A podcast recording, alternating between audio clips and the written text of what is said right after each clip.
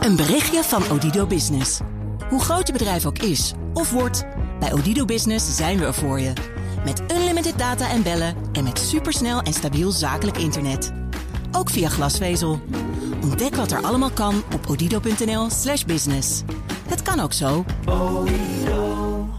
De Nationale Autoshow wordt mede mogelijk gemaakt door Leaseplan. Leaseplan. What's next? BNR Nieuwsradio.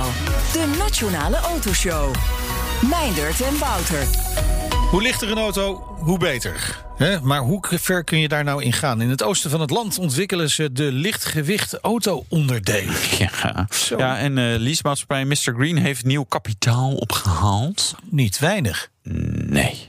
En ze gaan robottaxis uh, Oh. op de weg krijgen. En dan denk ik meteen Tesla. En dan denk ik toch al aan bij Mr. Green. Dus uh, daar kunnen we eens even lekker over doorzetten. Zo is dat. Twee maanden geleden kondigde BOVAG-voorzitter Hand en Broeke het al aan in onze show. En uh, deze week werd het dan ook daadwerkelijk gepresenteerd. Een kant-en-klaar autobelastingplan. Het is een initiatief van een brede maatschappelijke coalitie. En Hand en Broeke, die is hier in de studio. Welkom. Dank jullie wel. Fijn dat je er bent. Belofte uh, maakt schuld, hè? Ja, nou precies, inderdaad. En uh, jullie spreken zelfs van een unieke coalitie... Mhm. Mm -hmm. die dit samen heeft gesteld, dit hele plan. Wat, wat maakt uh, die coalitie zo uniek? Ja, wat het uniek maakt is dat je um, zeg maar de consumenten... lees even ANWB, de markt, VNA, leaseauto's, RAI en BOVAG... hebt samen met de natuur en milieu... En uh, dat lijkt mij een, een, redelijke, unieke samenstelling van organisaties. Ja. Waarvan de belangen natuurlijk behoorlijk uiteenlopen. Als die het onderling eens kunnen worden. En daar zijn we na behoorlijk wat onderhandelingen. zijn wij het, on, eh, zijn wij het onderling eens geworden. Over een dekkend plan. Ja. Het is heel makkelijk om allerlei wensen in te leveren bij de politiek. Die worden dan uh, beleefd aanvaard. En die gaan dan uh, de, het ronde archief in. Ja. Oh, dat is nog heel, dat is wel heel heftig. Ja, ja meestal wel. Ja. En, en dat wilden wij voorkomen. Um, ja, dat is denk ik uh, bij deze gelukt. Uh, nou ja, goed, en ik hoor graag wat jullie ervan vinden. Je hebt het nu in je handen. Ja, ja het is in ieder geval ja. niet te dik. Nee, het is He? lekker. En, en daar ja, zit de bijlage dus al in. Ja, met, uh, met alle de, de, ja. Daar zit nog de hele... Kijk, we hebben het laten doorrekenen. Een basis wat meewint om, ten opzichte van een basis wat tegenwint. Ja, ja, het is echt een heel serieus plan. Met, ja. Het moet aan alle eisen van het ministerie van Financiën voldoen. Want anders, anders kom je niet op die onderhandelingstafel. Nee. Je had het net over tegenstelde belangen. Waar, waar, waar, waar zitten de meest tegenstelde belangen? Want BOVAG, RAI, leasemaatschappijen... die willen allemaal nieuwe auto's... zoveel mogelijk nieuwe auto's de weg op. Eigenlijk. Dus, dus, dus ja, die, die zitten nog wel allemaal in een hoekje. Onze, ons belang is zeker ook verkoop van ja. uh, nieuwe auto's. Maar het liefst ook dan schonere auto's. Ja, daar hebben we allemaal belang bij. Die, die tegenstellingen die kan, je, kan je wel uittekenen. Uh, waar veel belangrijker, ik wil er niet flauw over zijn... maar wat veel belangrijker is dat wij ons eerst hebben gevonden... op waar we het over eens wilden worden. Ja. We wilden het eens worden over... hoe gaan we op een reële manier die klimaatdoelen halen... Uh, dus niet alleen maar op papier, ja. maar gewoon ook in werkelijkheid doorgerekend. Scenario's er tegenaan gegooid. Nog een keer de berekeningen tegenaan. Um, we willen dekken, dus niet alleen handje op in Den Haag. Uh, dat betekent dus ook dat de schatkisten niet helemaal op moet leeglopen. En we weten, jullie zeiden het in de inleiding al... Nederland is en blijft helaas, wat mij betreft, een duur autoland. Ja. Ja. Maar als je voorspelbaarheid krijgt, is dat ook wel heel veel dus waard. in jullie plan blijft het duur? Nou ja, het, goedkoop gaat het niet worden in nee. Nederland. Nee, jongens, dat is, uh, dat is jammer. Uh, maar dat kan ik wel willen. Maar dan ben ik schreeuwende in de woestijn. Misschien met Ja. jullie erbij. Maar wat je wil, is natuurlijk wel voorspelbaarheid. Je wilt niet dat als je EV gaat rijden... dat je niet weet of je nou 2 of 4.000 krijgt. Of dat je dat vorige week wel kreeg, die subsidie... maar volgende week niet. Nee. En in januari weer wel. Je Ja. wilt niet dat de bijtelling hand aan de kraan Nee, is. dus als je, veel moet betalen, wil je in ieder geval weten dat dat voor langere tijd hetzelfde blijft. dat, dat is ook een belang van BOVAG natuurlijk. En dat is ook een belang van de RAI. Want dan eh, kunnen onze ondernemers ook weer een beetje eh, op, op inkopen. Daar Ja. kunnen ze ook op voorspellen. Maar, maar to- toch schrik ik wel een beetje van als je zegt van ja, eh, Nederland blijft een duur autoland. Dan denk ik, ja, oké, dan kunnen we van alles gaan verzinnen. Maar de gemiddelde consument koopt in Nederland gewoon geen nieuwe auto. Ja, te Dus- weinig. dus, ja. eh, 400.000 hè, als, als we een goed jaar hebben. Ja, ja in Eh, België dat- doen ze er veel meer en hebben, hebben ze veel minder inwoners. Ja, het is wel grappig, want laatst zagen we dus dat staatje van die gemiddelde kosten. En ik dacht dat de Belgische automarkt echt veel goedkoper was. Dat bleek nog wel mee te vallen. Dus als je alle belastingen bij elkaar neemt, maar ook alle stimuleringsregelingen er tegenaan gooit, en die hebben wij natuurlijk ook, Ja. ja, dan zit Nederland ergens boven in de middenmoot. Dat is nog steeds te duur. Ik, ik zou liever onderaan eh, dat lijstje staan. Ja. Maar, de, ja, Ja, maar als ik, wel eens neem in aan dat jullie Spanje met- of Italië ben, dan zie ik van die billboards en dan zie ik eh, voor 17.000 euro een, een nieuwe golf of Ja. iets dergelijks. Ja, en wat denk dan je? denk ik, nou, BPM? Ja. Ja. Ja. Maar goed, die BPM gaat er bij ons af. Ja, nou, Lijkt, ja. me, lijkt me geen onaantrekkelijk vooruitzicht. Nee, Nee, dat, dat dat is is wel iets. Dat is zeker. Ja. Ja. Eh, Jullie noemen jullie zelf een coalitie. Dit is natuurlijk een plan voor de volgende politieke coalities. coalitie, is ja. dat inderdaad bewust zo gekozen? Nee, ja, je noemt zoiets een coalitie, een maatschappelijke coalitie. Maar inderdaad, het zijn vijf partijen die je min of meer ook in de politieke samenstelling kunt terug verwachten. Als ze eindelijk eens in dit land een regering gaan vormen. Nou, was het makkelijk om met deze partijen een eensgezind plan te ontwikkelen? We hebben er ehm, eh, best wel even over gedaan. Ja. Nou, daar ga ik Hoe niet lang? omheen draaien. Vijftien weken. Zo, elke dag vergaderen. Nou, het, het, het hielp dat ik het hier al had aangekondigd. Oh, dus we, we moesten eruit komen. Maar het was, eh, nee, het was, eh, het was We, echt even. we, was echt we helpen graag, hè? We helpen graag. Ja, dat snap ik. In, in, hoever, hoe ver, in hoeverre is het een compromis? Dus je zegt van, nou ja, Ja. iedereen, ja, heeft iedereen een beetje water bij de wijn moeten Ja. doen? Absoluut. Er zitten Maar ook, dat is ook weer polderen en dan Ja. komt er uiteindelijk een, een, met alle respect, een kutplan uit vaak. Nee, ik bedoel, als, als je die lijn doortrekt, dan. eh, De laatste keer zou dat ik zo'n woord heb gebruikt hoor. Ja, maar, dat mag niet meer. Ik, ik, ik zag iedereen even beschaamd wegkijken. Maar goed, ehm, ehm, we zijn nog niet van suikeren. Iedereen maakt compromissen. Als jij opstaat vanochtend en eh, je moet met je kinderen eh, eh, na- naar school krijgen, dat is misschien dan op dit moment even lastig, maar eh, Dus ze waren bij opa en oma. bij opa en oma. Nou, Ja. ik weet niet of Zo jullie doe gaan. jij dat Ik- dus. Ik, heb, ik heb één dochter, maar Ja. meestal is het zo dat ik heb een plan. eh, dat begint om 7 uur. En om Ja. 8 uur ligt dat al aan, aan dichtelen. Ja. En dan moet ik dus compromissen gaan. Dat doe ik de hele dag ik vraag, door. Ik vraag aan mijn, vooral mijn zoon, maar mijn dochter ook gewoon wat hun plan is. Dat is het beste. Want dat is, En daar hou je je dan aan. Ja, je houdt. En dan nee, daar houden zij dan- zich niet dan, aan. Dan weet ik met wie ik de volgende keer een coalitie moet sluiten. Ja. Nou, eh, ja, mijn zoon heeft eh, gezegd dat hij de baas van Nederland wil worden. Die heeft ook tijdens Oh. persconferenties, toen de meneer van de NOS in beeld kwam, is dat de baas van Nederland? Nee, nee, die heeft ook een stopdas om. Maar eh, dus, dus ja, nee. Is de man die ernaast Ja, ja nee, geeft nog 15 Aan, jaar. aan, aan ambities geen gebrek eh, bij de Nee, familie Kars. ja. Dat is hartstikke mooi. Ja. De, de, de partij die misschien het meest opvalt in deze coalitie is Natuur en Milieu. Eh Nout, onze redacteur, heeft de Natuur en Milieu-directeur Marjolein Demmers gesproken. En die zegt dan het volgende over dit eindresultaat. Luister even mee. Ja, ik ben heel blij met het eh, resultaat. Eh, het is een hele zoektocht geweest en een hele puzzel. Het is best een ingewikkeld onderwerp, autobelastingen. Maar ik ben heel blij dat we eh, heel goed op één lijn zitten over het betalen naar gebruik invoeren. En dat is eigenlijk ontzettend belangrijk. Het is echt wel cruciaal om dat te gaan doen. Om straks ook nog belasting te kunnen innen op automobiliteit. En tegelijkertijd ook echt te zorgen dat die schone auto's, eh, de fossiele auto's gaan vervangen. Het is niet opvallend dat ze het met plannen eens is, hè, want het logo staat op Ja. het rapport. Maar eh, eh, wat was nou precies het uitgangspunt voor dit plan? Drie uitgangspunten. Eén, eh, die klimaatdoelen. Daar kunnen we hoog en laag springen. Kunnen we wat van vinden wat we willen. Maar die moeten gehaald worden. We hebben een klimaatakkoord. Welk, welk klimaatdoel? Ja, wij hebben, zijn hier uitgegaan van 55% Dus de aangescherpte die- CO2-uitstoot naar ja, beneden. CO2-uitstoot naar beneden. Dat is van 1990. Nou, kijk, daarvan kan je zeggen, hadden we lager kunnen zitten. Er zijn partijen in de Kamer, onder andere de partij waar ik zelf vandaan kom... die zich daar natuurlijk nog niet op heeft vastgelegd. Dat snap ik De heel VVD. goed. Ja, maar eh, als wij een plan zouden indienen wat niet die ambitie heeft... Ja, dan komen we daar niet op uit. Dus we hebben gezegd, is daar uitkomen? En we weten, en dat is de realiteit waar de luisteraar die nu in de auto zit... eh, misschien nog geen weet van heeft, maar wat ik nu graag vertel... In Den Haag ligt er een spoorboekje. En dat spoorboekje is van mevrouw Van Geest. Dat is oud-tesourier-generaal van Financiën. En die hebben ze gevraagd, nog net zittende kabinet...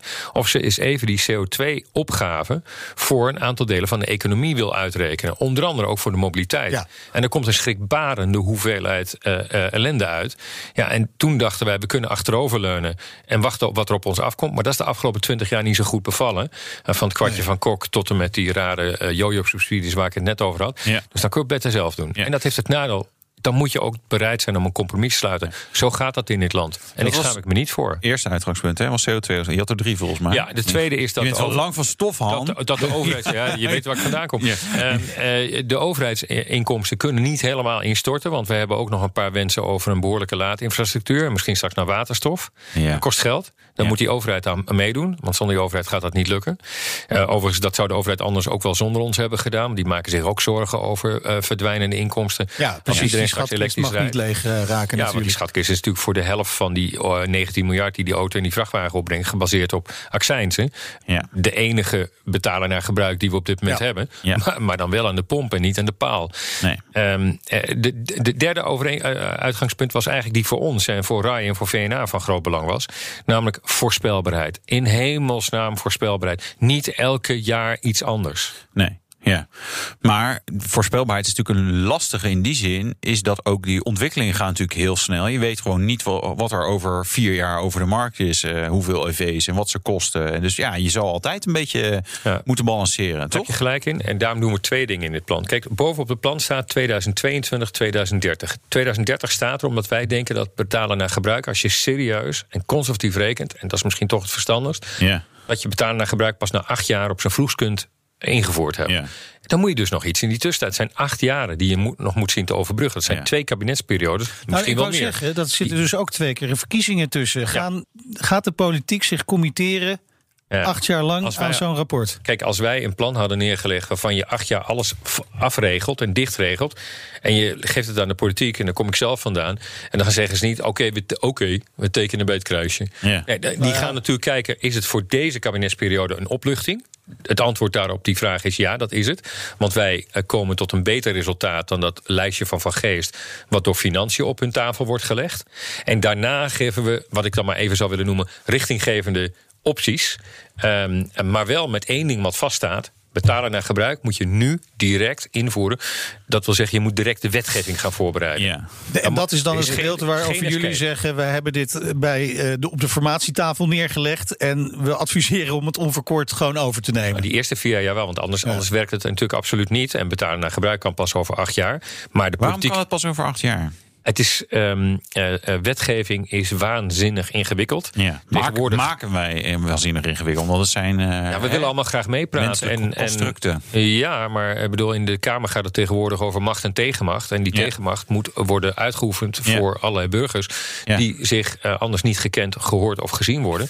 Dus de tegenmacht gaat groter worden. Dus dan gaan de procedures langer worden. Ja, dat was mijn eerste vraag over betalen. En tweede, en die opmerking heb ik natuurlijk net al voor de uitzending gemaakt. Ja, we hebben een fantastisch eh, systeem. Hè? Ja, Iets, iets waar je, als je meer rijdt, en dan gebruik je er meer van, dan betaal je meer. En als je meer CO2 uitstoot, als je dat wil belasten, dan, eh, ja, dan verbruik je ook meer benzine. Er zit accijns op, diesel, LPG.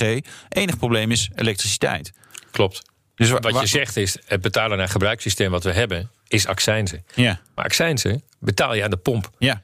En niet aan de paal en de laadpaal. Dus Ja. als we straks elektrisch gaan rijden, die mensen betalen dat niet. Nee, Eh, dus daar gaan de eh, belastinginkomsten. Dus Ja. daar gaat de overheid iets aan doen. Dat weten we uit het verleden. Nou dat hebben ze ook al aangekondigd. Gewoon een soort tachograaf eh, voor iedere Oh. EV. Een soort tachograaf. Je bedoelt iets als betalen naar gebruik? Nou ja, maar waarom dan heel ingewikkeld? Hoef je het niet acht jaar over te doen om gewoon eh, ieder kilowattuur te meten wat iemand heeft. de eh? Belastingdienst eh, in Nederland gewoon hele hoge eisen heeft aan wat er aan foutmarge geaccepteerd wordt. En ehm, eh, ja, daar moet je af doen.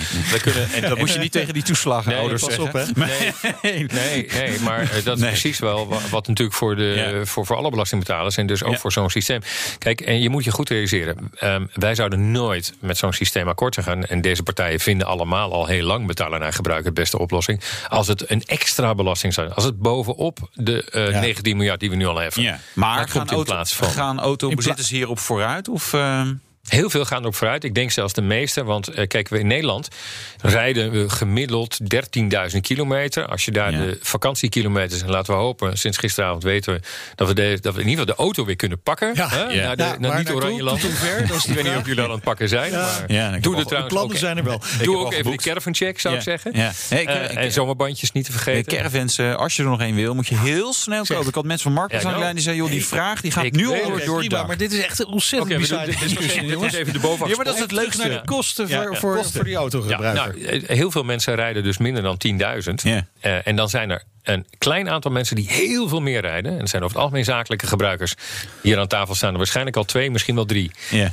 Ja, nu is het zo dat bijvoorbeeld als je naar de ehm eh, MRB kijkt, dus de motorrijtuigenbelasting, ja, en bezitsbelasting, dat iedereen hetzelfde betaalt. Of je nou 80.000 rijdt, of je 60.000 rijdt, of dat je misschien maar 8 of 6000 rijdt. Ja. Dat is unfair. Dat is niet uit te leggen. En daarmee betaalt een steeds kleiner aantal diesel- en benzinerijders een steeds groter aantal Ja. eh, eh, elektrische rijders. Ja, dat is zo- subsidie maar- die is niet uit te leggen. Maar is ook op te lossen door gewoon wegenbelasting te gaan heffen op eh, EV's.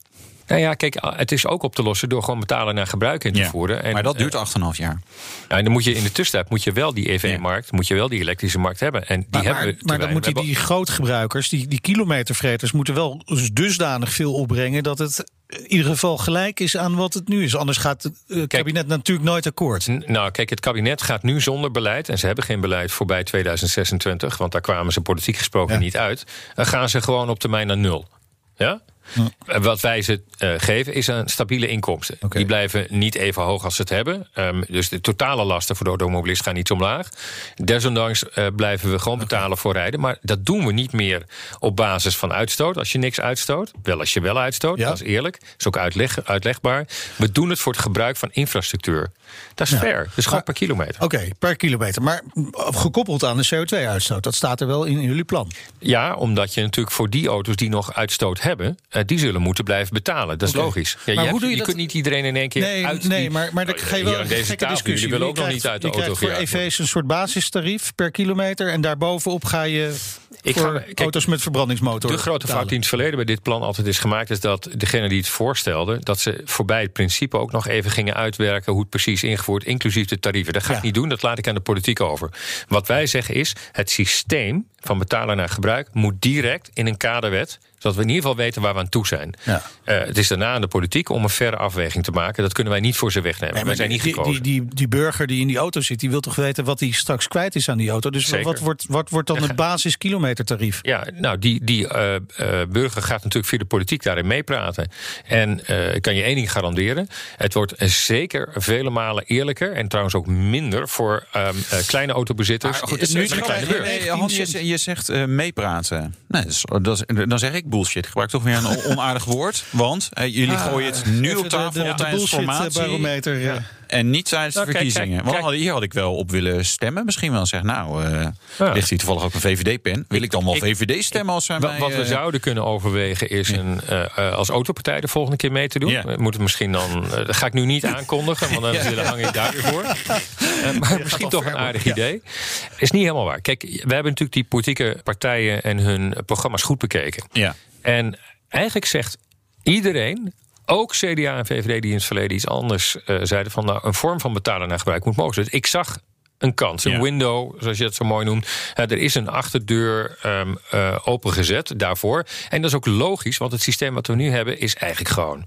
Even los van die accijnsen waar je het net over had. Maar wij hebben eigenlijk we zitten met een communistisch systeem. Ja. Iedereen betaalt ongeacht gebruik. Eh, Ik bedoel, of je nou wel of niet er nut van hebt. Je betaalt ehm, eh, bij wijze van spreken net zoveel en Ja. vooral veel. Ja. daar Nou, en, eh, we het is ook een op een andere manier communistisch systeem. Onze auto's beginnen zeg maar een beetje Cubaanse trekjes te hebben. Inderdaad. Van, eh, lekker, stuur het oude spul hier naartoe. Want Ja. dat kunnen we Maar tenminste nog betalen. Ik wil toch nog steeds Ja. weten wat ik voor die kilometer betaal. Ja, straks. dan moet, dan moet je dus met. Daar heb je acht jaar lang. Dan kun je op zijn minst Maar twee we keer stemmen. nu toch, kun nu je dat toch met de politiek iedereen opleggen. denkt Dat is niet ons. Kilometerprijs, denkt iedereen 19 cent. Of moeten we aan euro's gaan denken? Nou, ik, ik ga me daar niet over uitlaten. Want elke be- bedrag wat ik noem gaat dan nieuws op zichzelf worden. En wij willen het principe. we maken die fout niet als, als het kabinet hiermee door wil gaan, Zullen dan ze moeten zelf- ze daar toch... Ja, zullen ze zelf moeten kijken. Ja. Verdelingsvraagstukken. Verdelingsvraagstukken over belastingen. Die liggen bij de politiek. Kunnen niet alles wegnemen. Wat wij wel kunnen doen is de politiek een handje helpen. Dat heb ik hier aangekondigd en dat Ja, doen we maar, vandaag. maar goed, dan kan het dus zo zijn dat het heel eh, betaalbaar wordt om een auto te kopen, maar echt onbetaalbaar om mee te rijden. Eh, In theorie, Wat kan alles, in theorie kan alles, maar eh, volgens Ja. mij eh, is dat... eh, Mobiliteit maakt gelukkig, hè? Dat ja, maar, weten maar ik, ik, kom, ik ben nog niet zo heel lang uit de politiek. En volgens mij zijn heel veel partijen wel van doordrongen wat er dan gebeurt. op het moment dat ze zulke dingen gaan voorstellen. Kijk, de meeste mensen willen uiteindelijk wel betalen voor hun mobiliteit. Ja. Snappen ook nog dat ze dat eh, voor gereden kilometers moeten doen. Maar willen dan af van allerlei andere belastingen. Nou, dat moet je dat systeem mogelijk maken. En je moet die transformatie mogelijk maken.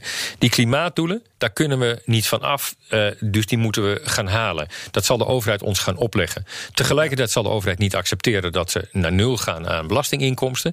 En wij willen graag voorspelbaarheid. Ja. Nou, dat zit allemaal maar in die, dit die plan. onvoorspelbaarheid zit hem natuurlijk voor, voor de minister van Financiën straks in hoeveel kilometers gaat men dan rijden? Ja. Eh, da- daar zou, aan die knop kan de minister gaan Ja. draaien straks natuurlijk. en dan wordt het toch weer Zullen, zullen we onvoorspelbaar. eens even de moeite. Vanochtend stond bijvoorbeeld in de Telegraaf. Hè, eh, laten we hem gewoon even de, de, de, de, de meest kritische noten direct gaan kraken. Veel rijder eh, gaat ook veel betalen. Ja. Nou, ten eerste zou je zeggen, dat klinkt niet helemaal onlogisch. Want als je veel doucht, moet je ook meer betalen voor je, voor je, voor je gas. Ja. Ehm, eh, als je veel eh, telefoneert, moet je meer betalen. Als je veel Nee, is water gebruikt. eh, Ja, dat- dat-. Ja. Jawel, maar ehm, uiteindelijk, dat zit weer in je, in je abonnement. Zit dat verwerkt. in je MRB voor je telefoon. Eh, ja, maar mee voor je telefoon. Dat zou Ja. ook een, ja. Eh, zou ook een vaste heffing in een eh, dingen kunnen zijn. Ja. En, ehm, en betalen naar gebruikssysteem. Maar ik, voor ons veel reis, wij willen wel een soort all-you-can-eat mogelijkheid. Gewoon, u betaalt gewoon 10 mil en dan kan ik met allemaal auto's gewoon onbeperkt rijden. Precies. Een Goed optie? kan dit? Kunnen we niet? Hoeven we niet voor iedereen aan te bieden. Premium abonnement. Je- premium BNR abonnement? nou, Als je- als blij dat we eruit zijn. Hey, heel goed. Dan heb je onze steunhand. Nu, nu betaal je voor, voor al die auto's die bij jou in de garage staan. Ik heb geen idee hoeveel dat, dat zijn, maar ik heb het gevoel dat het een grote garage is. Dan betaal je evenveel, terwijl Ja. je niet met allemaal evenveel rijdt. En Nee. dat voel je, kennelijk hebben we dat geaccepteerd met z'n allen. Ik vind dat unfair. Ja. Oké, Han, je hebt het steeds over EV's, hè? Dus batterij-elektrisch, waterstof-elektrisch, eh, dat behoort er allemaal bij. Dat- Waterstof komt later. hè. Ja, oké, maar dat, dat, dat zal in dat plan ook met een, Ja. een lage kilometerbijtelling eh, Ja. hebben. Maar het is ook gekoppeld aan CO2. En dan denk ik, hey, de revival van de dieselauto. Nou, een van de dingen die we, en daar ben ik wel blij om, is dat we niet, eh, dit plan is niet anti. eh, verbrandingsmotor. We willen wel uiteindelijk ehm, eh, de overgang gaan maken, maar het moet ook voor iedereen mogelijk zijn om die overgang te maken. En ik heb het hier volgens mij al eerder gezegd: hè, de criminalisering van de diesel in ons land is, wat mij betreft, wel ver doorgeschoten. Dus het moet ook nog mogelijk zijn dat mensen die nog niet kunnen kiezen voor EV, ondanks het feit dat in ons plan met name voor de kleine EV, dus de kleine elektrische auto's, het goedkoper wordt, is dat je dan die andere keuze eh, niet afstraft. Dus we hebben liever dat je eh, gewoon schoon rijdt, zo schoon mogelijk rijdt. En uiteindelijk willen we natuurlijk naar zero emissie, nul uitstoot. Dat is het doel. Biodiesels en dat soort dingen. Volgens mij Nou, we- een ander punt. eh, we doen ook eh, biobrandstoffen eh, bijmengen in de plas, zoals het zo mooi heet. Eh, dat is voor sommige partijen natuurlijk best een, eh, was dat best een concessie. Maar Ja. is de enige manier om te redden. Want kijk maar in de berekeningen. Als je ziet hoeveel megatonnen dat oplevert. Dat gedragsverandering en betalen naar gebruik. En daarom halen wij het. We halen het een ruim een kwart efficiënter en goedkoper dan het lijstje wat nu op de formatietafel ligt. En we halen 103% van de opbrengst. En dit plan ligt zeggen, nu bij. Mariette Hamer, de nieuwe informateur. Als zij, mijn, mijn brief ligt klaar. Het brievenhoofd staat er ook. Postbus 2005, Binnenhof 1A. Ik ken het adres uit mijn hoofd. En als dan Mariette Hamer moet boven komen staan, zal ik persoonlijk haar naam invullen. Hartelijk dank, Hand en Broeke, voorzitter van de BOVAG. En zometeen, De ontwikkeling van lichtgewicht auto-onderdelen. het wordt super interessant natuurlijk, die lichte auto-onderdelen. Tot zo. BNR Nieuwsradio. De Nationale Autoshow. Meindert en Wouter. Leasemaatschappij Mr. Green heeft geld opgehaald, flink veel geld. En wat ze ermee gaan doen en hoeveel het is, Ja, dat kinderen in een snoepwinkel, hè. Maar eerst natuurlijk, nieuwe auto's kunnen in de toekomst een stuk lichter worden. Eh, dankzij het onderzoek dat in het oosten van ons land plaatsvindt. Ja, maak je ook even geluid, hè. En dat gebeurt onder leiding van onze gast Ferry van Hattem. Hij is lector lichtgewicht construeren aan de Saxion Hogeschool en technisch directeur van het Thermoplastic Composites Application Center, TPAC. T-Pack. Kijk, precies. Eh, Bijna Ja. buiten adem ervan. Eh, wat doe je precies? Ik ben lector bij de hogeschool. Ik eh, leid een onderzoek, onderzoeksgroep. En eh, dat, eh, dat heet dus het TPAC. Dat doen we samen met een hoop bedrijven. Proberen we dingen. TPAC klinkt wel lekkerder hoor. Je net ja, een soort rapper. two-pack en Ja. dat ja, precies. Allemaal verwarring. Ja. Je maakt speciale composiettechnologie voor de auto-industrie. Wat maakt het nou speciaal? Ja, ik heb het hier in mijn hand. Ja. Echt een neiging om overal tegenaan te slaan. als een klein kind zo. Waarom is dit materiaal zo bijzonder? Het heeft een visje stijfheid en sterkte, zeg maar. Eh, Maar het is echt aanzienlijk lichter dan, eh, dan het typisch metaal wat je in, in auto's gebruikt. En dat, dat kennen we natuurlijk allemaal al van de, van de typische toepassingen. Hè. De composietmaterialen in vliegtuigen, eh. Max Verstappen. Ja. Maar ja, dat zijn redelijk prijzige toepassingen. Ja, is dit een alternatief voor de, de carbon fiber, eh, zeg maar? Nou, eh? voor bepaalde toepassingen toepassingen zeker. Ja. Kijk, als het echt heel stijf, sterk en licht moet zijn... en je hebt er het geld voor over... neem dan een goede koolstofvezel. En dat Ja. is ook precies wat zo'n Max Verstappen doet... of wat ze in vliegtuigen doen. Ja. Eh, er maar ja, zijn wel bijvoorbeeld- auto's die dat hebben hoor. Maar, ja, eh, En, en heel veel andere auto's. Maar dat is nou niet direct, eh, laten we zeggen, een Volkswagen Polo. Nee. Maar voor de, voor de, voor de grotere eh, volume toepassingen... Ja, dan gaat er echt iets aan de kostprijs moeten gebeuren. En daar houden wij ons mee bezig. Oké, voordat we naar die technologie gaan, want we hebben hier drie eh, zelfde vorm eh, plaatjes. Maar zeggen we, waar dient deze voor? Ja, dat, die dient in feite nergens voor. behalve wou als- zeggen, het, ziet er een beetje uit als zo'n zo'n bakje als je in de gevangenis zit, waar je eten op gekwakt krijgt. Nou ja, Zo'n Ja, het heeft wel Precies. vier vakjes inderdaad. vier vakjes, Ja, één één voor de appelmoes. ertjes, één voor de worteltjes. Ja. Helemaal precies. Ja, Eh, ja, ze hebben allemaal dezelfde kleur. De erwtjes, de worteltjes en de aardappels. en het vlees ook. Nou, daar zitten nog stukjes ertjes en worteltjes. Die zie je ook in de kleurtjes terug. Ja, Eh, precies. je- de- wat maakt dit dan zo bijzonder, dit, dit spul? Toevallig die jij in je handen hebt, is dan nog weer extra bijzonder. Want dat is de eerste die. dat eh, goed ja, hou hem goed vast. Eh, want dat is de eerste, in feite, automotive demonstrator. Die niet alleen eh, uit, op een zeer goedkope manier uit volledig composietmateriaal is gemaakt. Maar het is ook nog 100% gerecycled kunststof wat erin zit. Oké. Het is lekker licht. Je, je- binnen één minuut, hè, we doen het op industriële processen. En dat maakt het ook uniek. We kunnen binnen nou, één, anderhalve minuut is er weer een nieuw onderdeel klaar. Het is stukken lichter dan het eh, equivalente metaal. Ja. En in jouw geval besta- is al het kunststof wat erin zit, dat is gewoon gerecycled plastic. Ja. Oké, maar volgens mij heb ik hier ook eentje die eh, van gerecycled plastic Ja, is. die is nog unieker, want die heeft die leuke kleurtjes. Ja. Ja, want deze is gemaakt van Eh, ja, shampooflesjes en zo. Ja, een beetje dat soort werk inderdaad. Ah, ja. Kijk, er is een enorme afvalstroom natuurlijk aan, eh, aan kunststof. Nou, daar kun je Ja. van alles en nog wat eh, mee doen. Dan gooien we nu lekker in de zee. Nou ja, ja, ja uiteindelijk. We er soep van. Helaas eindigt er ook een hoop Ja. in de zee. Dat wordt er ook weer uitgevist, zijn we ook weer mee bezig. Maar je hebt een hoop van die afvalstromen. Ja, 9 van de 10 keer aan het eind van het leven worden er heel veel plastics worden een bermpaaltje. Dat wil je natuurlijk vermijden. Eh, nou lossen we hier niet de, de absolute wereldproblematiek mee op. Maar wat wij eh, doen in een TPAC is zeg maar die kunststof gebruiken als Ja. het materiaal waar die vezels lekker mee bij elkaar gehouden wordt. En daarmee maken we het een hoogwaardige toepassing. Dat heeft meer meerwaarde, daar is ook weer markt voor. En in het geval van de, van de, de automotive eh, toepassingen, het doet het net zo goed als het originele deel. Maar Ferry, belangrijke vraag. Als ik nu een shampoofles pak en eh, hij is leeg... en ik sla Meijnerd voor zijn hoofd... dan krijg ik daarna drie knallen terug... en dan lig ik hier waarschijnlijk knock-out. Ja, dan moeten Als we jou recyclen. Hè? Dat, als, eh, als ik met dit ding dat doe, dan ligt Meijnerd ges- gestrekt. Het is veel Ja. stijver. En bedoel, dit is, dit is knijterhard. Ja. Het is echt gewoon... Kan gewoon Nou ja. slaan. Dus, dus wat hebben jullie gedaan waardoor dit, zo, eh, ja, daar waardoor zitten- dit zo bijzonder is? Ja, precies. De druk is natuurlijk in de. Er zitten vezels in. Hè? Dat is ook wat je, wat je carbon noemt. Dat zijn de koolstofvezels. Goedkopere variant. Iets minder stijf, iets minder eh, sterk. Eh, maar aanzienlijk goedkoper zijn glasvezels. En als je die nou op een slimme manier in je product weet te leggen. En daar hebben we heel veel onderzoek naar gedaan. Hoe dat eigenlijk met een opgevoerde 3D-printer kan. En dan kun je. Dingen precies zo stijf en sterk maken, precies als nodig is. Dus geen, eh, eh, geen gram te veel. Ja. En daaromheen zit die eh, kunststof. Maar omdat die kunststoffen zelf niet zo heel erg belast worden, kan dat dus ook gewoon gerecycled kunststof Ja. zijn. Waarom niet? Maar dit is eigenlijk gewoon glasfiber zoals we het kennen. Ja, maar de traditionele glasfiber, dat is vaak met een, een andere hars. Hè, de thermoharders, epoxies, polyesters. Ja.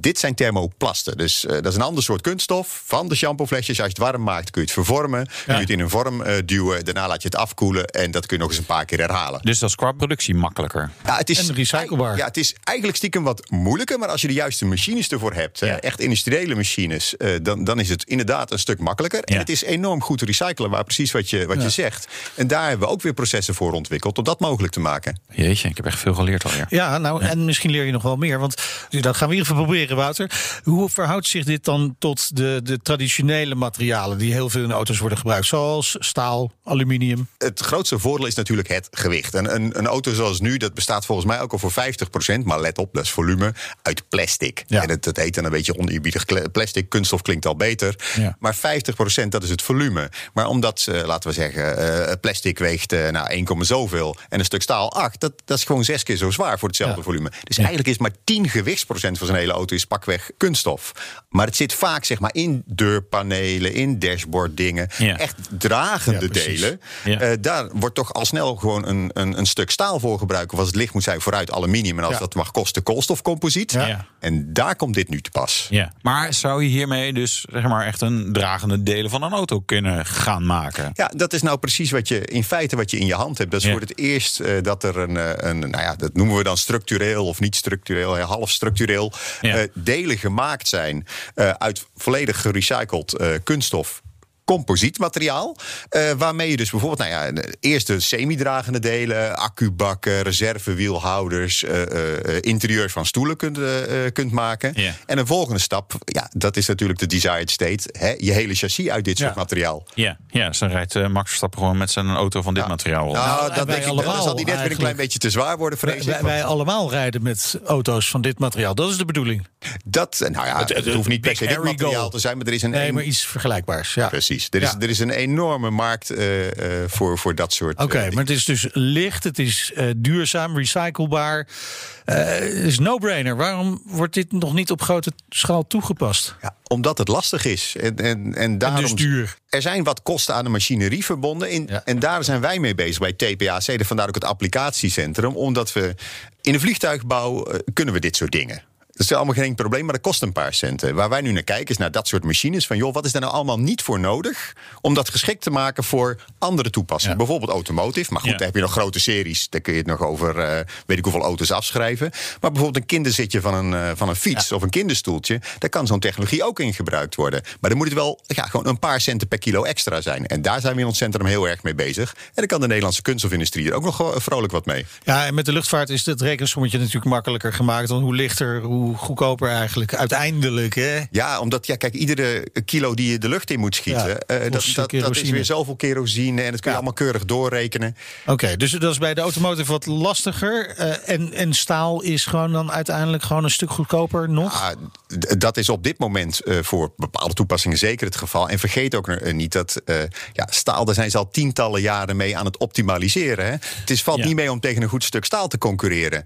En nou ja, dit is natuurlijk een wat, wat recenter materiaal. En dan moet, je echt wel goed je hoofd overbreken om te kijken hoe kunnen we dat nou precies op de juiste manier goed toepassen. Gewichtsbesparing. En bij zo'n ding. Ja, daar zie je gewoon. Dat is, dat is duidelijk voordeel. Hè. We Pak zo'n een accubak eh, bijvoorbeeld. Hebben we recent ook een, eh, een project mee, eh, mee afgerond. Ja, als je het stuk staal ernaast houdt, je, je hoeft alleen maar je hand te houden. Ik van potverdikkie zeg. Ja. En dit is, dit is sterk genoeg om dat gewoon zonder meer te kunnen vervangen? Ja, want dat, eh, daar, daar eh, bereken je het op. Hè. Heel veel dingen eh, van, van dat soort dingen. Een auto is structureel natuurlijk al behoorlijk goed geoptimaliseerd. Maar er zijn nu allemaal onderdelen. Dus ik denk van ja, dat moet een stuk staal worden. En dit zijn de belastingen. Maar eigenlijk is die een klein beetje overgedimensioneerd. Dat zou best wel een klein beetje anders kunnen voor sommige onderdelen. Nou, en daar komt dit soort materiaal eh, te pas. Nou, eh, veiligheid is natuurlijk ook een belangrijk issue bij auto's. Is, is dit inderdaad qua veiligheid vergelijkbaar met... Ah, dat, dat moet je juist aan een gecrashte versie van eh, Max Verstappen eh, vragen. Hè? Want die, Ja. eh, dat is natuurlijk de zegening van composietmaterialen. Dat energieabsorptie Ja. tijdens impact. Dus als je gewoon eens even goed tegen de vangrail aan zit. Dat is een stuk beter eh, dan, dan bij, weet je, al simpelweg omdat het materiaal tijdens het scheuren met al die vezeltjes kan meer energie opnemen. Ja. En dat heeft dit materiaal ook. Sterker nog, er wordt al heel veel. Nou, wat je in je hand hebt is glasvezel met, eh met polypropyleen eromheen. Dat wordt Ja. al heel veel in bumpers en dat soort dingen ja, precies. toegepast. Nou, in we, weten natuurlijk die crash van vorig jaar van Grosjean. Die Oh, daar onwaarschijnlijk gewoon met heel Maar weinig dat was met dank aan de titanium eh, is. Visor die het had. Ja, dus ja, die, die beugels van titanium. Dus dat is Ja, oké, oké, maar goed. Ja, anders was hij ook nog eh, was zijn hoofd Maar kwijt geweest. eh, Ja, precies. ik weet van eh, zeg maar, de auto's met een carbon eh, eh, tub, zeg maar. Als je daar natuurlijk eh, schade aan rijdt, dan is het ook, eh, dan kan je een nieuwe bestellen. Dus, kijk, staal kun je dan zeggen, nou, dukkie, Ja. trappen er even tegenaan, hamertje, een beetje timmeren, is het weer recht. Ja, zoals een wijsman reeds zei, elk nadeel heeft zijn voordeel. Hè? Ja. Dus het is de prijs die je betaalt voor, Ja. voor eh, kostenefficiëntie of gewichtsbesparing. Ja. En zeker in de automobielindustrie, eh, je ziet die gewichtsbesparing, die wordt echt enorm op, op gepusht. En je haalt een keer eh, per onderdeel, knabbelt er eens een keer 10, 15 procent af. Maar als je dat op heel veel onderdelen herhaalt, Ja. eh, dan, dan kom je toch tot fikse eh, eh, besparingen. Ja, hoeveel kun je besparen?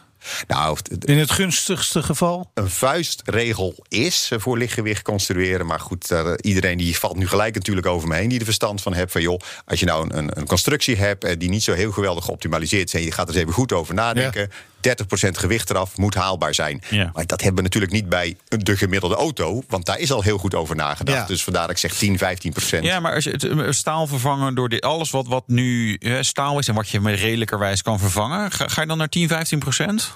Dat, eh, ja, dat wordt weer een hele gewaagde uitspraak. Maar dat, eh, Ja? ja, Nou ja, maar dit is natuurlijk ook wel. Dit is natuurlijk voor- alle auto's interessant. Maar ik kan me voorstellen bij elektrische auto's. Het grootste gewicht zit natuurlijk in die accu's. Die verdomde accu's. Kijk, het is, het, is, ja, het is linksom of rechtsom, zeg maar hoe je het hebben wil. Hè. Ja. Elke gewichtsbesparing, als het een, een verbrandingsmotor is... Kun je dan, weer dan, meer dan accu's het, erin eh, duwen? Ja, het- als het een elektrische auto is, kun je er meer accu's in duwen. Of met dezelfde accu's. Je kunt kleinere accu's gebruiken voor dezelfde Ja, actieradius. Nou, dat levert weer een kostenbesparing op. Als het je benzineauto is, hoef je er minder liters eh, in te gooien voor dezelfde hoeveelheid kilometers. Of we kunnen wat extra beveiligings- of luxe opties erop zetten. Ik vind Ja. alles best. Nogmaals, opnieuw een no-brainer. Welke autofabrikanten hangen aan jouw telefoon?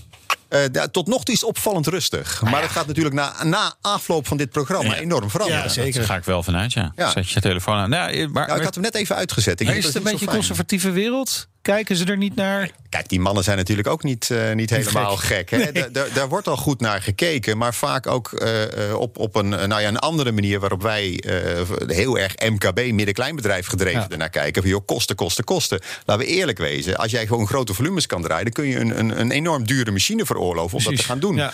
Een kleiner bedrijf, die kan dat niet. Dus dan moeten we echt heel slim naar, naar dit soort processen gaan kijken. Het wordt een beetje een technisch verhaal dan op die manier.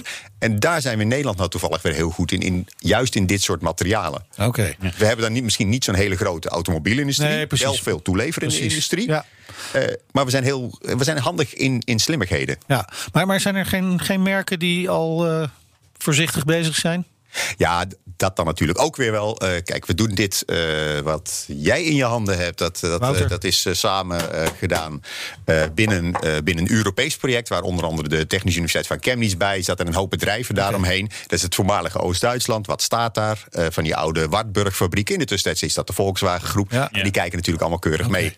Oké. Ja. Dus tussen nu en drie jaar in auto's, vijf jaar, tien jaar, honderd jaar. Ja, laat, laat ik maar vijf jaar aanhouden. En dat Maar gaat dan ben stukje je bij beetje.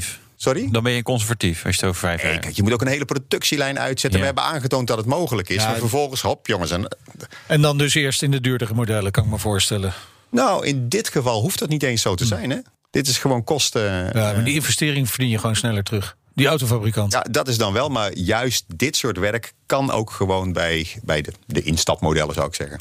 Super interessant. Ja, vond ik Toch? ook. Zeker Nou, weten. heel en dan mooi. gaan we elkaar even de hersens inslaan met die dingen. Hartstikke leuk. Loop ik Kijken welke even eerst Ja, breekt. kijken welke het eerst breekt. Welke, welke schedel of schedel. wat is die? Ja. Dank, dankjewel. Ferry van Hattem, lector lichtgewicht construeren aan de Saxion Hogeschool... en technisch directeur van het Thermoplastic Composites Application Center. T-Pack. Helemaal goed. Ja. Bedankt. TPAC. Het autonieuws. Elektrische voertuigen zijn vanaf 2027 goedkoper dan benzineauto's, concludeert Bloomberg NIF in een rapport. Wouter, ja, dit horen wij al jaren natuurlijk. Ja, en volgens mij is het gewoon slecht te voorspellen. Maar ja, je kan er een mooie rapport over maken. En die kan je dan weer eh, weer overroepen. Ja, en weet je, eh, productiekosten. Kijk, de batterijtechnologie wordt steeds goedkoper. eh, dus ja, ja, ja, het gaat de goede kant op. In 2026 zou het voor gezinsauto's en SUV's al beter moeten zijn dan benzineauto's. Ook omdat die duurder worden, dat we meer milieueisen hebben overigens. Ja. Elektrische stadauto zou dan een jaar later goedkoop moeten zijn. Oké. Een benzinevariant. Nou, Ja. dan hebben we nog helemaal een weg te gaan volgens mij. Maar goed, eh, we gaan het zien. Goed, dan gaan we naar Renault Sport. Wordt Alpine.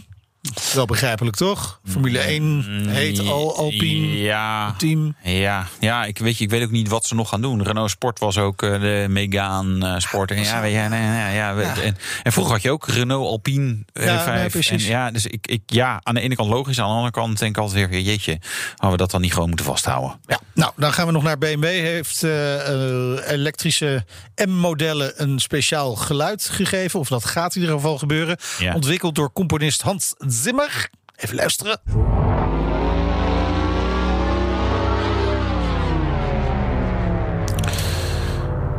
Ja, en dan land je op de planeet Z. Ja. Weet je wat best interessant is? Nou? Dat is echt leuk tijdens de proefrit. En daarna zet je het meestal wel gewoon uit. Dat je denkt, joh, weet Ja, je, stil, wel. stil. Ja, we gaan een soort van extra herrie maken. Horen de banden wel. Ja, weet je, zo gaaf is het meestal ook weer niet al die geluiden. Maar goed, eh? Hans Zimmer dat is wel een goede componist natuurlijk. Dus dit is hartstikke leuk gedaan. BNR Nieuwsradio. De Nationale Autoshow. Leasemaatschappij en Tesla-specialist Mr. Green Electric Lease heeft nieuw kapitaal opgehaald. We hebben nu contact met eh, medeoprichter Mark Scheurs. Allereerst gefeliciteerd. Miljoenen opgehaald natuurlijk. Hoeveel is het? 50 miljoen dit keer. Kijk, het brengt het totaal op 200 miljoen volgens mij in vijf jaar tijd. Waar, waar is dat geld allemaal voor nodig? Wij als leasemaatschappij hebben ons afgelopen tien jaar natuurlijk ingezet voor de elektrische auto. En uh, ja, we waren daar wel een vreemde eten in de bijt. Omdat we ons al heel lang hebben gespecialiseerd in elektrische auto. Nou, vooral Tesla's toch, Mark? Ja, voornamelijk. Wij doen ook de beste elektrische auto's. Dat zijn nu voornamelijk Tesla's, maar ook wel andere elektrische auto's. Ja.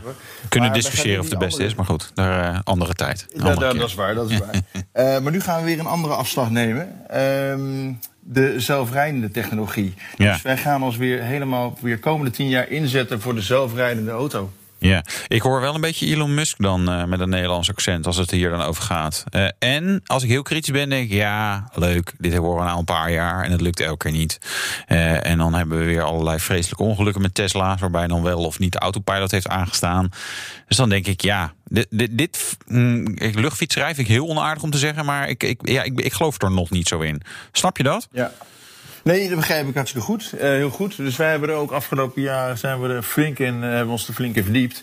En waar het nou stok zit in de wetgeving. Kijk, technisch is het allemaal hartstikke mogelijk. Nou, dat, er, er zijn een aantal begrafenissen van Tesla-rijders geweest die daar toch ja, niet helemaal uh, zeg maar, mee stroken. Nou, de, de, de, de, recente gebeurtenissen van, uh, van een maand geleden, daar is inmiddels van bewezen dat dat uh, uh, eigenlijk fraude is geweest. Die meneer die zat gewoon achterin te spelen. Dus die autopilot stond helemaal niet aan. Hè? Dat is, dat is laten we dat wel zeggen. Um, Nee, het is niet alleen Tesla wat nu, wat nu bezig is met de zelfrijdende auto. Het zijn ook andere merken die zich nu helemaal gaan specialiseren daarop. Maar ik denk ook dat het nodig is dat ze meegaan de vaart der volkeren. Want je, als je kijkt naar ehm, de, de groei van het, van het machine learning, wat nu, wat nu met zelfrijden bezig is. Het algoritme dat steeds intelligenter wordt. door de hoeveelheid data die beschikbaar komt vanuit, vanuit, vanuit de, de, de camera's die nu al op de auto zitten. En de supercomputers die steeds sneller gaan. Dus als je dat allemaal bij elkaar optelt, dan wordt de zelfrijdende technologie gewoon binnen een aantal jaar al heel reëel. Jullie hebben nou 50 miljoen euro opgehaald. Wat ga je daar dan precies mee doen? Want je gaat niet zelf die uh, zelfrijdende technologie ontwikkelen natuurlijk. Nee, nee, nee. Wij, wat wij gaan doen is, uh, wij gaan een robovloot, zoals dat mooi noemt, daar gaan we op focussen. Dus wij gaan investeren in auto's die eigenlijk al de capaciteit hebben om over een aantal jaar, als die software zover is, als het algoritme zover is, dat en ook de wetgeving zover is, dat die dat al kunnen. Kijk, het heeft natuurlijk niet zoveel zin om nu te gaan investeren in een auto die nog niet voorbereid is, die geen camera's heeft en die die hardware niet op de auto heeft zitten. Want dat is een leasemaatschappij. Als je nu vijf jaar gaat investeren in een auto. En ik denk echt over vijf jaar. dan spreken we vast, uh, vast weer. En dan denk ik dat de wereld al heel anders erop, eruit ziet. En als je dan eigenlijk met een simpele druk op de knop. Uh, de software erop kan zetten. ja, dan heb je natuurlijk een hogere restwaarde na vijf jaar. Dat is wel waar. Aan de andere kant zou je kunnen zeggen: ja, waarom daar nu first mover zijn uh, en nu al het risico nemen met iets wat misschien uh, binnen vijf jaar gebeurt, maar ook, kan ook binnen twee jaar zijn. Kan ook een hele andere fabrikant zijn, voor wat we helemaal niet hadden verwacht. Uh, maar het kan ook over tien jaar pas zo zijn. En misschien verbiedt de wetgever het straks wel, omdat er nog een, een, paar keer een ongeluk gebeurt. Je, je, neemt wel risico, behoorlijk veel risico om daar ja, voor op te lopen. Nou, ik wil het omdraaien. Kijk, natuurlijk blijven wij een leasemaatschappij. En we blijven gewoon uh, voor de klant de bedienen welke auto hij wil. Alleen wij gaan wel die afslag nemen door de klant eigenlijk al mee te nemen in, het, in, het, in de komende jaar van de zelfrijdende auto om eraan te wennen. En ik denk namelijk dat we het risico juist verminderen. Ik denk dat wij minder risico lopen dan andere leasemaatschappijen. Kijk, toen wij tien jaar geleden begonnen, uh, toen uh, specialiseerden wij ons in een elektrische auto. Toen werd eigenlijk dezelfde vraag gesteld aan ons. Joh, waarom specialiseren in elektrische auto's? Het kan ook nog waterstof worden of biobrandstof hè, of diesel. Uh, het kan allemaal worden. Alleen daar hebben wij ook, ja, goed, gelijk is een groot woord, uh, maar goede, de goede afslag van genomen. Als je kijkt naar de restwaarden van elektrische auto's. En met name nu de Tesla, die restwaarden zijn natuurlijk hartstikke goed. Maar ook nu die, uh, de zelfrijdende technologie. Kijk, als je daar nu al investeert in de auto's die die hardware al bij zich hebben. Ja, dan denk ik dat de restwaarde juist hoger is dan lager. Dus ik denk juist dat we minder risico nemen dan andere leasemaatschappijen. Ja. Als je nu nog een, ja goed, anders gezegd, een, een, fossiele auto in de lease wil zetten voor vijf jaar. Ja, ik ben bang wat die restwaarde dan is over hm. vijf jaar. Ja, eh, dan over een van die uh, auto's die die hardware uh, bij zich aan boord heeft. De, de Model ei van Tesla. Hoe staat het met de komst daarvan eh, naar Nederland? Want ik begreep dat er wat problemen zijn. Ja, deze week weer veel gebeurd rondom Elon Musk en Tesla. Absoluut. Het was weer een leuk weekje. Maar de laatste berichten zijn inderdaad. Uh, Berlijn heeft uh, enkele issues met vergunningen. Uh, dan zit er in China zitten er nog wat, wat issues. maar die ei die is zo belangrijk voor de Nederlandse markt, die Model Y. Wij yeah. hebben ook al heel veel bestellingen staan. Het lijkt mij ook wel een auto die wel een beetje wordt ingehaald door de realiteit. We hebben nu zoveel van dat soort SUV's in die prijsklassen die elektrisch zijn. Dat ik denk, ja, waarom leuk dat Tesla ook nog een keer komt. Maar van first mover zijn ze hier gewoon een soort last mover geworden. Ja, ik, ze moeten inderdaad wel nu komen. Daar heb je absoluut gelijk in. Die, die, de, de, de SUV is natuurlijk een, een, een. Ja, dat is gewoon een hartstikke gewilde auto. Ja, maar, maar komt hij dan ook dus dit jaar? Ik hoop ook echt wel dat hij voor het eind van het jaar hier komt. Oké, okay, en, en dan komt hij vanuit Amerika. Want hij zou eigenlijk voor de ja, Europese vanuit markt vanuit Berlijn komen of van China? Ja, absoluut. Dus wij denken en wij vermoeden dat Tesla prioriteit geeft aan Nederland en Noorwegen. Uh, wederom. Uh, ja. En nog voor het eind van het jaar toch wel een hele bulk uh, met LY's hier naartoe haalt. misschien sta ik wel weer in de haven. Wie ja, weet. wie weet. En hoe groot is die bulk, denk je? Heb je al veel orders? ja, we hebben nu... Ik vroeg net eventjes, volgens mij is 30% van de intake is nu al Model Y. Dus dat is behoorlijk. Dankjewel, Mark Scheurs van Mr. Green Electric Lease. Mooi zo. Dit was de Nationale Autoshow. Terugluisteren kan via de site, de app, Apple Podcast of Spotify. Vergeet je niet te abonneren. Volg ons ook leuk op Twitter, Facebook, Instagram, LinkedIn. Doen we ook uh, goede zaken tegenwoordig. En zo serieus medium aan het worden. Ik ben Meijnerd Schut. En ik ben Wouter Karsen. Oh, kijk aan. Ja, wat leuk hè. Nou, Volgende week zijn we er weer, ja, toch? Als we elkaar uh, niet helemaal kapot hebben geslagen. Nee, precies. Die, uh, nee. En of dan zijn we alweer opgelapt. Dat kan natuurlijk Dat kan natuurlijk ja. ook. Ja. recyclebaar hè. Ja, precies. De Nationale Autoshow wordt mede mogelijk gemaakt door Leaseplan. Leaseplan. What's next? Een berichtje van Odido Business. Hoe groot je bedrijf ook is of wordt, bij Odido Business zijn we er voor je. Met unlimited data en bellen en met supersnel en stabiel zakelijk internet. Ook via glasvezel. Ontdek wat er allemaal kan op odido.nl/slash business. Het kan ook zo.